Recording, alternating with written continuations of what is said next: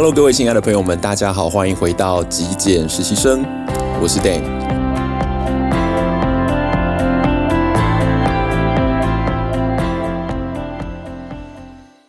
在今天的节目上，想跟各位分享一下，当我们在进行极简的练习过程里头。呃，如果我们突然的、偶尔的兴起了一些购物的欲望哦，我们要怎么样去正确的选择？又或者是我个人在这个历程中会去选择什么样子的物品，来稍稍的去满足这一个呃购物的欲望？我个人认为，呃，我们在培养一个新的习惯的时候，包括像我们在减重的时候哦，我们经常都会去刻意的限制住呃某一些行为，比方说我们要减少吃，呃，或者是我们要尽量不去买。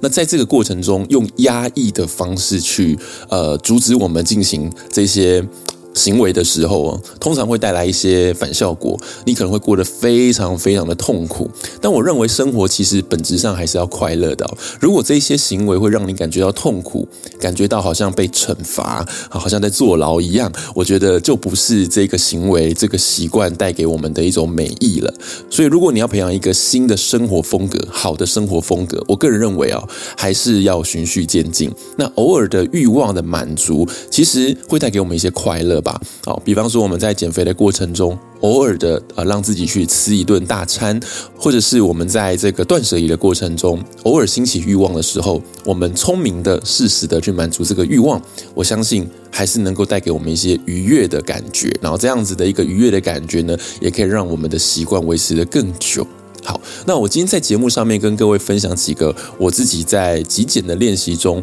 仍然哦偶尔会满足我自己欲望的一些方法。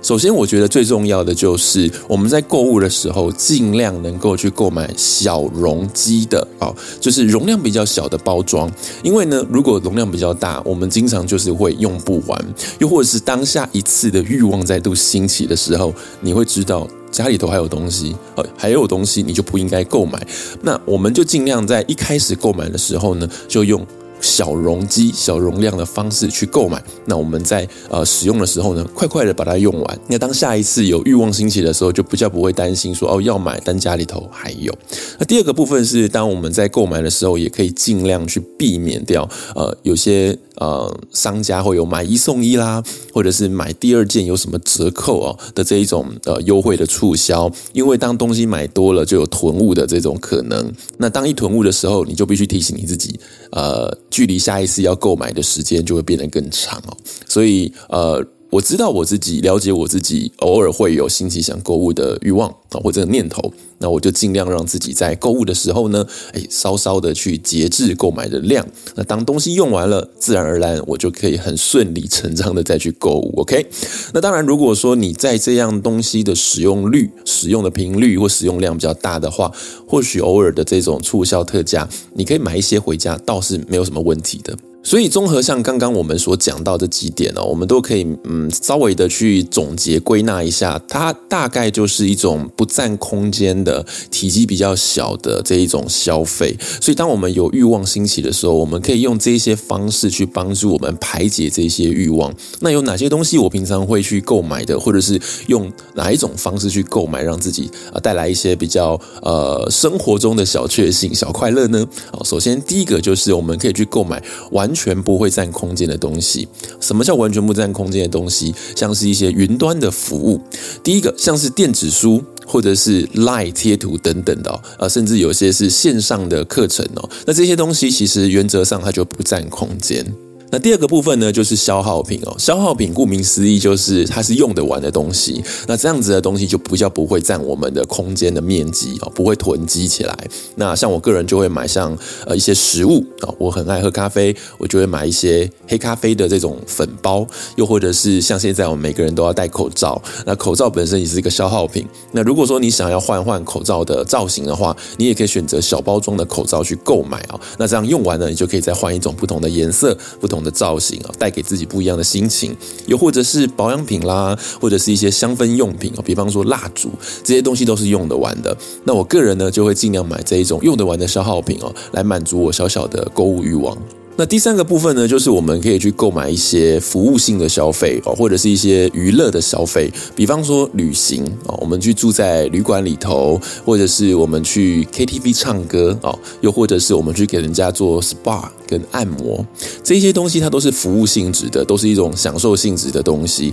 它本身是没有体积、没有面积的，所以它是不叫不会占用到我们生活上的空间。那当你有一些欲望的时候，不妨也可以做这些事情哦，其实可以带给我们自己的呃身体或心灵是一种舒服的，因为当我们去按摩的时候，当我们去旅游的时候，是一种蛮放松的行为。又或者是我们偶尔去吃吃美食，去吃一些异国料理，嗯，它反而也可以增加我们生活中的一些经验。然后透过这些经验呢，我们又可以跟其他人在聊天的时候有一些话题性哦，诶，也让大家觉得说你是一个还蛮有趣的人，生活还是还蛮丰富的。那第四个部分呢，就是学习。学习这件事情本身也不太占空间，除非你买的是实体的书籍或者是一些 CD 光碟片，不然像我个人就会很推荐你买。线上或者是线下的课程哦，不管走进实体或是在线上上课，其实它就比较不占空间，或者是我们可以去看展览哦，去看展的过程中，它也可以陶冶我们自己的心性，增加我们的生活的经验哦，丰富我们自己以外呢，诶，它也是一个不占空间的消费行为，所以这些学习的呃行为呢，也是一个蛮不占空间的消费。那么最后一点呢，就是你偶尔也可以做公益喽。如果说你自己所常常使用的东西，它本身是在一些公益团体是有在贩售的话，像我偶尔啊喜欢吃洋芋片，那我也有到这个呃唐氏镇宝宝基金会呢去购买过。所以我觉得，如果你有多余的这个呃金钱啊，或者是你有多余的这个余力的话，其实你的消费是运用在这些公益的哦事物上面的话，